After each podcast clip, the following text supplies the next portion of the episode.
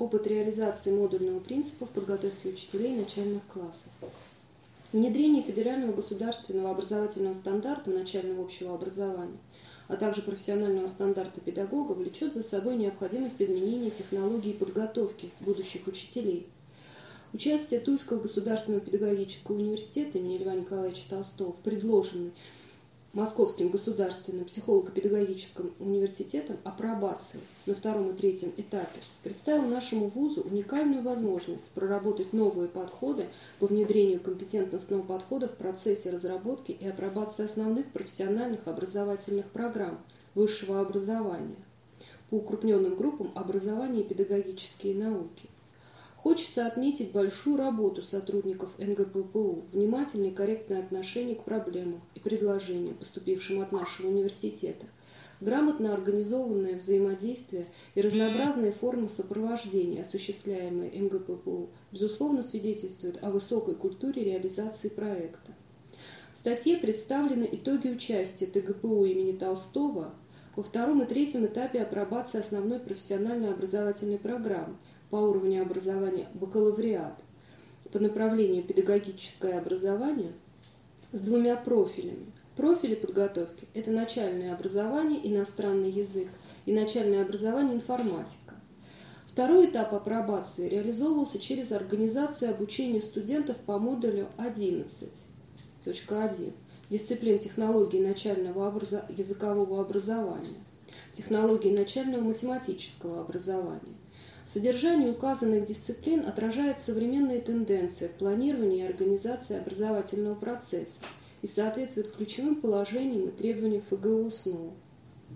Для реализации проекта ТГПУ имени Толстого были привлечены образовательные организации Тульской области, реализующие программу общего образования, в которых 48 студентов четвертого курса проходили профессиональную практику по специальной программе – и впоследствии те же студенты, но уже на пятом курсе.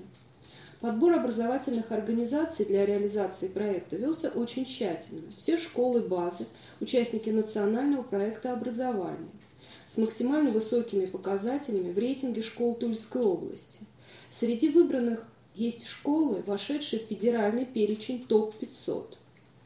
Также в апробации принял участие Центр образования номер 11, эта школа-гимназия некогда была площадкой для реализации эксперимента, проводимого еще коллективом Даниила Борисовича Ильконина и Василия Васильевича Давыдова по апробации технологии развивающего обучения. Поэтому с энтузиазмом откликнулся на предложение о совместной работе. Особенностями инновационных программ дисциплины технологии начального языкового образования можно отнести ее практикоориентированный характер, подкрепленный достаточным количеством практических занятий. Можно отметить, что именно на практике, в процессе включенности, учебно-профессиональную деятельность и общность студенты активно формировали свою профессиональную педагогическую субъектность, становление которой требует построения деятельности, ее рефлексии, приобщения к профессиональной общности. Возможность рассмотреть свою работу со стороны, оценить труд коллег позволяет более гармонично и осмысленно выстраивать будущую профессиональную и образовательную траекторию. Особое внимание в ходе практики методисты уделяли заданиям, предполагающим осуществление студентами, практикантами анализа и рефлексии.